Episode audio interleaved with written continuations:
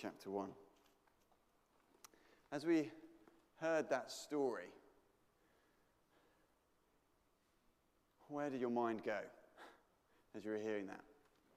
As I've been reading this passage multiple times over the last week and meditating upon it, I can't help but think of what, an, what a strange tale. what a strange way to start the gospel. It's interesting that this story doesn't appear in all of the, the gospels. Why are we told so much about this very old couple? Why, why, why is this the way which is good news, which is going to transform the world? Why, why would it begin like this? Why are we told this? And why do we need to know it? I've been pondering a lot about why a strange story would be the beginning of the greatest news on earth. And I'm going to share those ponderings with us. But now let's, um, let's open in prayer. Dearest God, we praise you that you are a speaking God, that every word you have given us is there intentionally and with a great purpose to achieve. And we pray, Father God, may we be men and women who are listening with our minds and with our hearts to everything that you have to say to us this day. In the name of Jesus. Amen.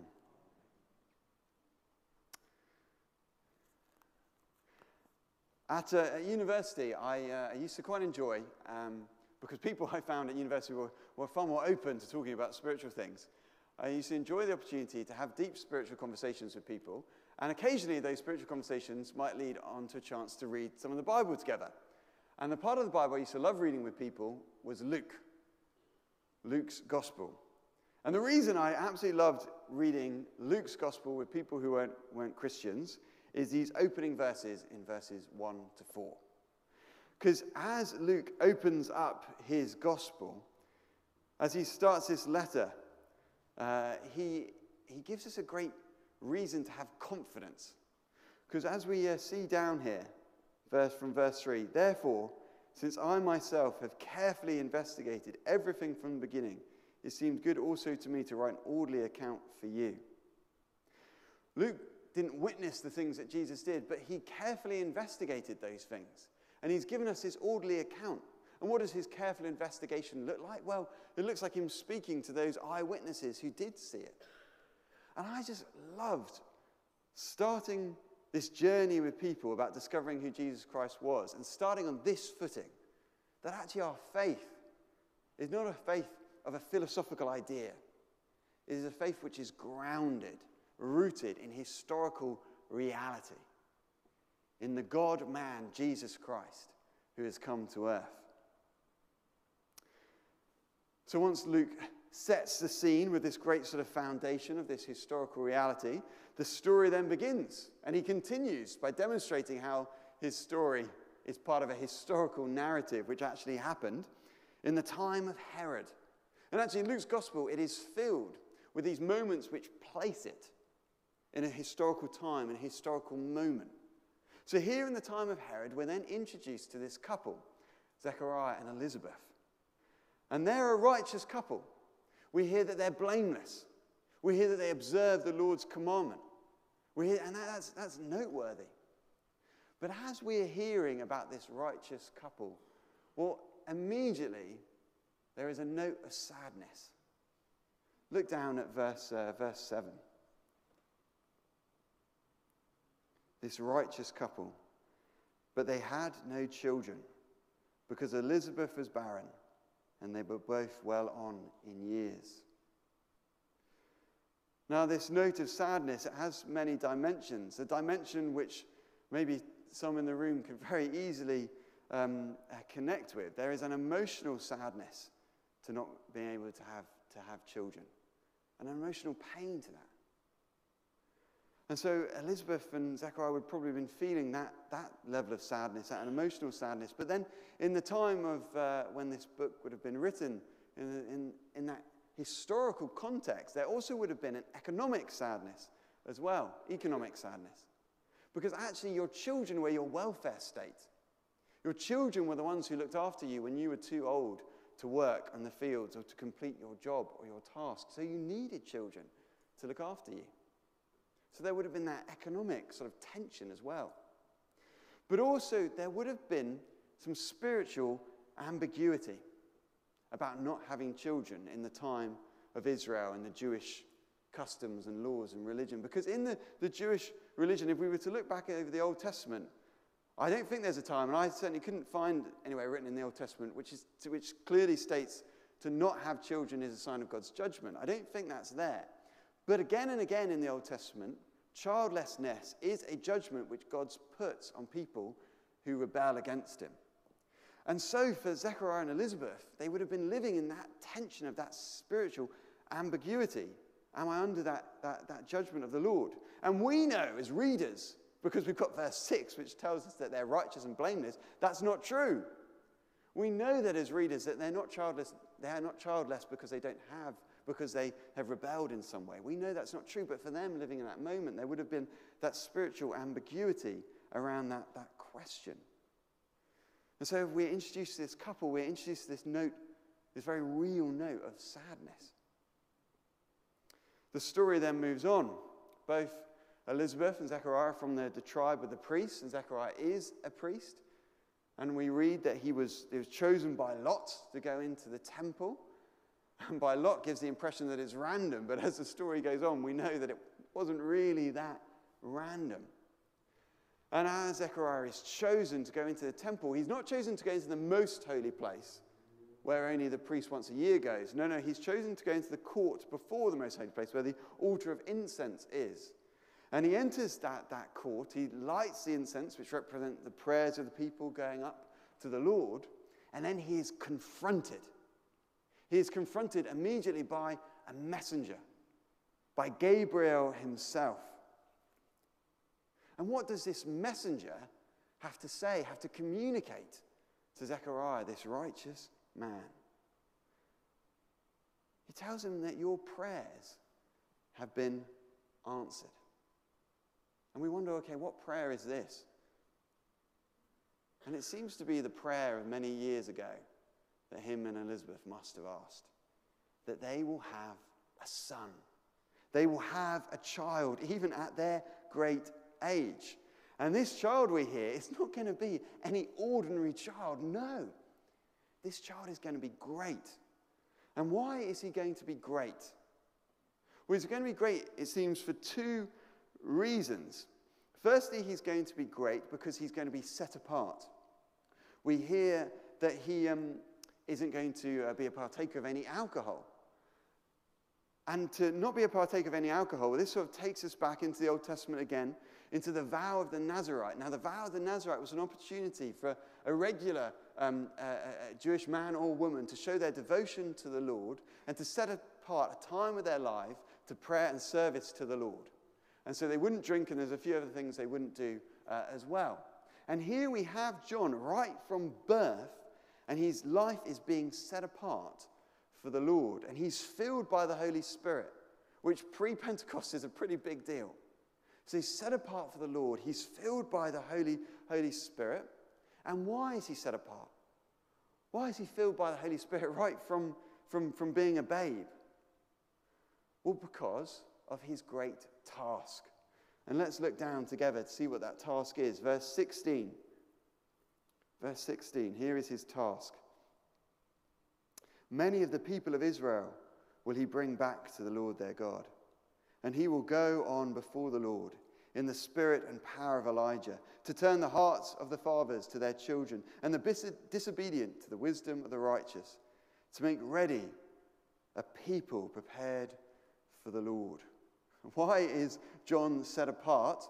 Because he has this mighty task of bringing people back to God.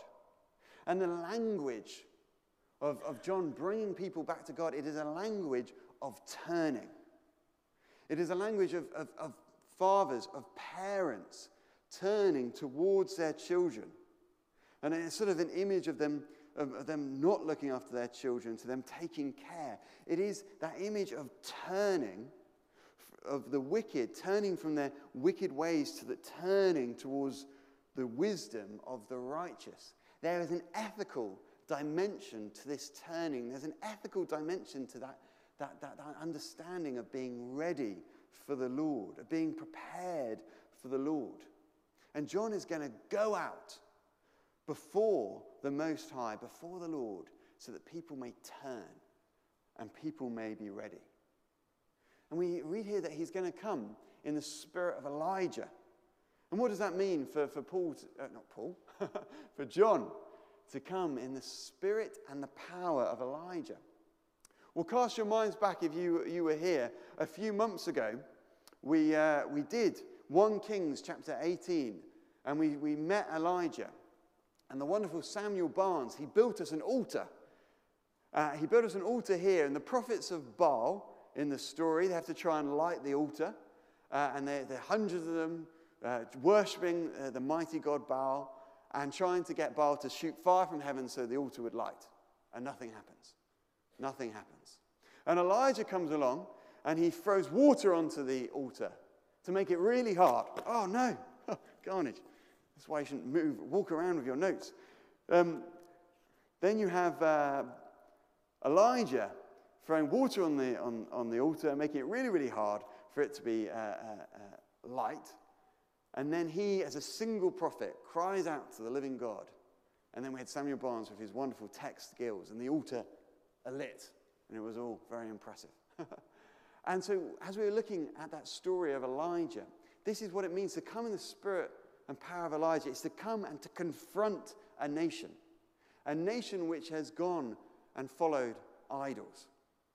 It's to come and confront a king who has gone and, and, and married a, a foreign woman who's worshipping foreign gods, and he has gone after those gods rather than the living God.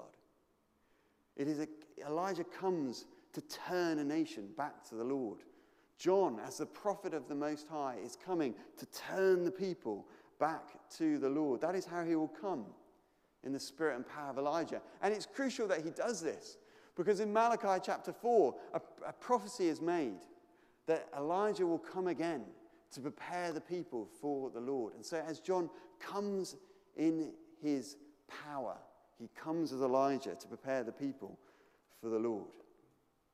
But as, as Zechariah hears of this, how, how, how he will have a son, and this someone be the prophet of the Most High, and will turn people's hearts, well, we have a twist in the tale, an incredible twist in the tale, because Zechariah doesn't believe it. Not at all. Look down at his response, verse 18. Zechariah asked the angel, How can I be sure of this? I'm an old man, and my wife is well on in years. He doesn't think that he and Elizabeth are going to have a child. How is that going to happen?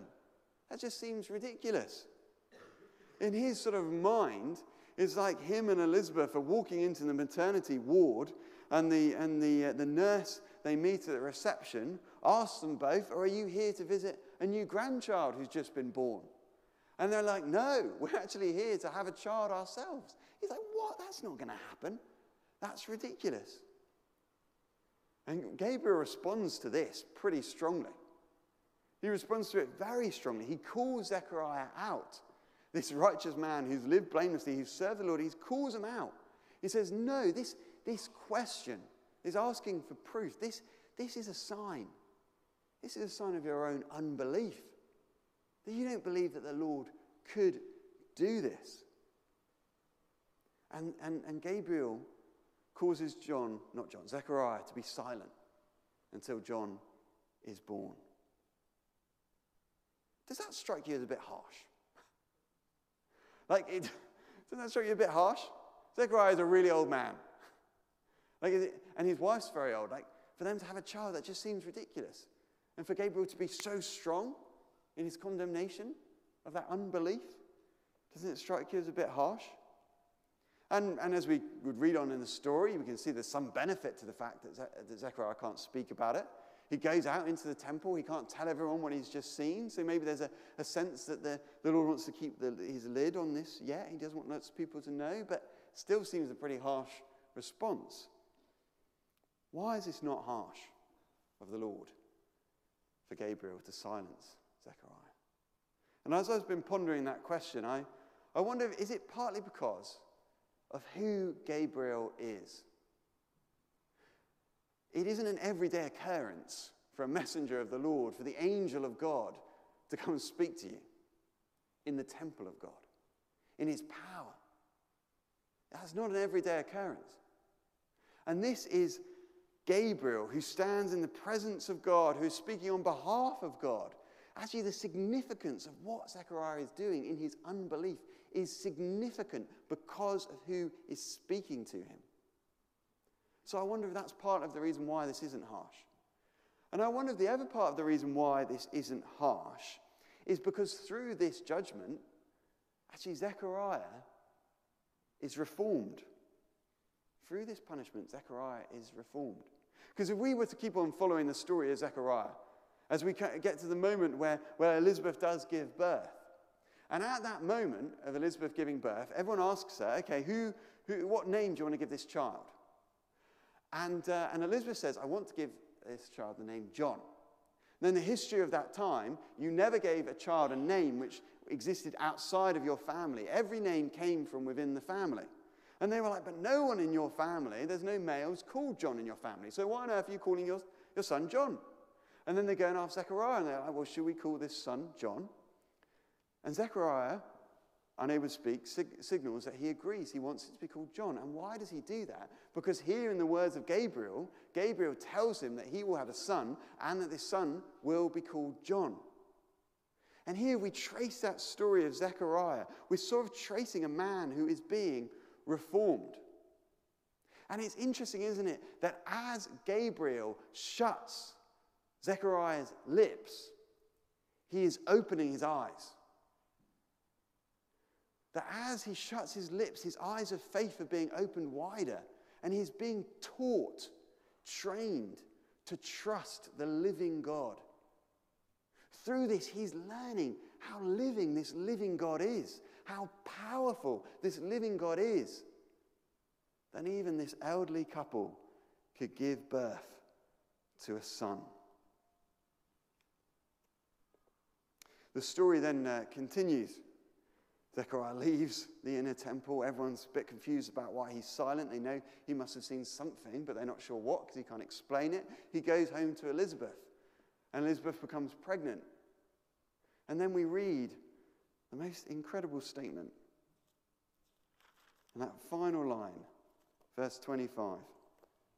Hear what Elizabeth says. The Lord has done this for me, she said. In these days, he has shown his favor and taken away my disgrace among the people. Imagine. Imagine in a culture, in a time of spiritual ambiguity, where to be childless, people wonder if you're under judgment. Imagine an economic system which requires your children to be your welfare state. Just even imagine just the pain of not being able to have children. And now, her disgrace has been removed. Her disgrace has been removed. Imagine what she must have felt like. Does this story of Elizabeth and Zechariah, does it remind you of any Old Testament stories?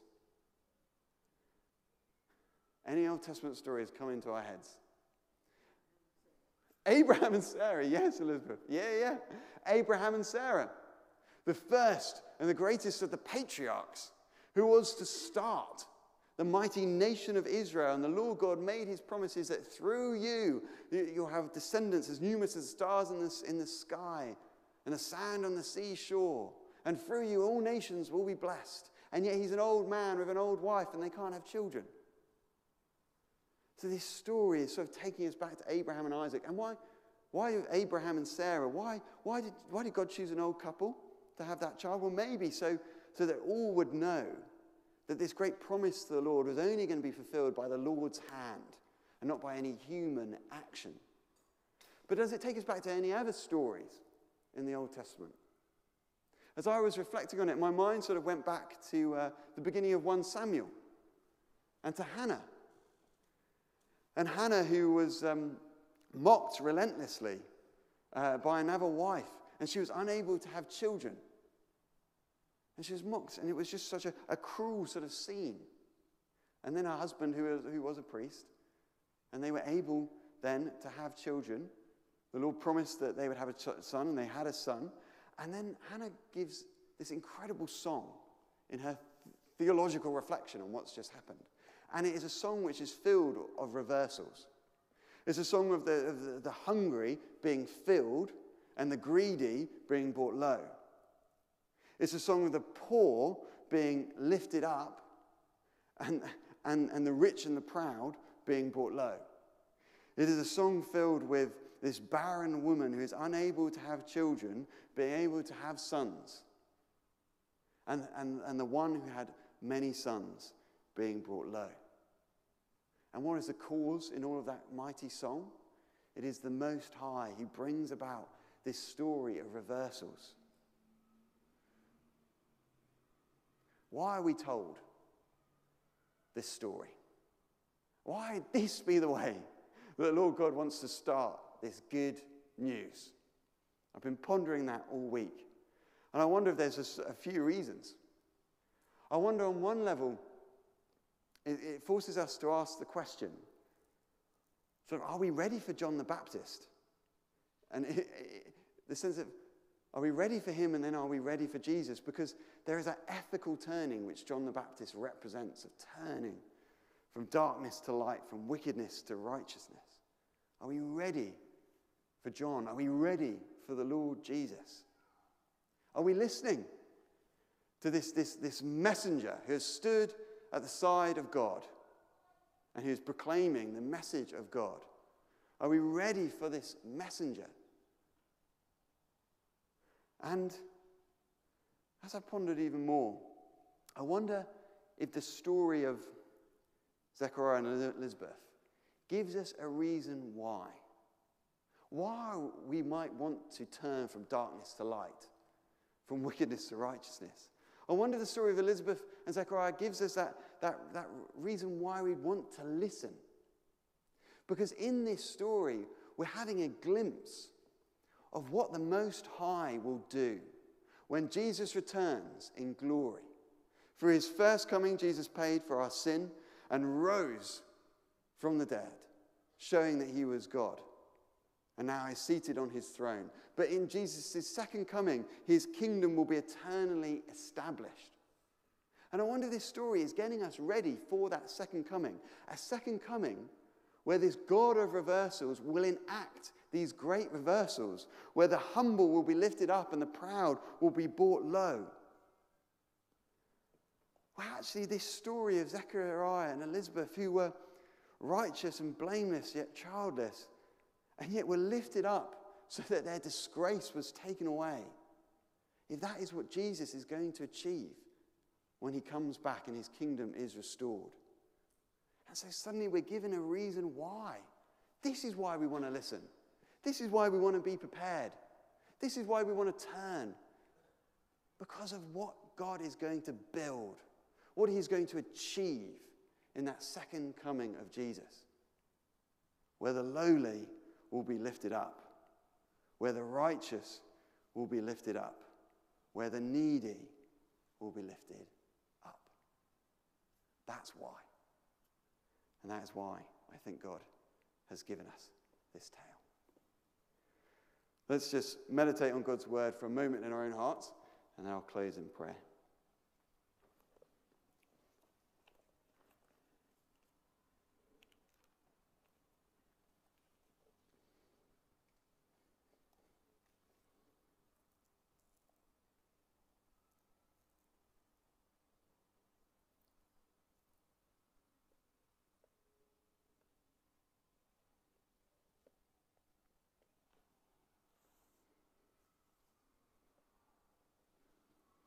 Many of the people of Israel will he bring back to the Lord their God.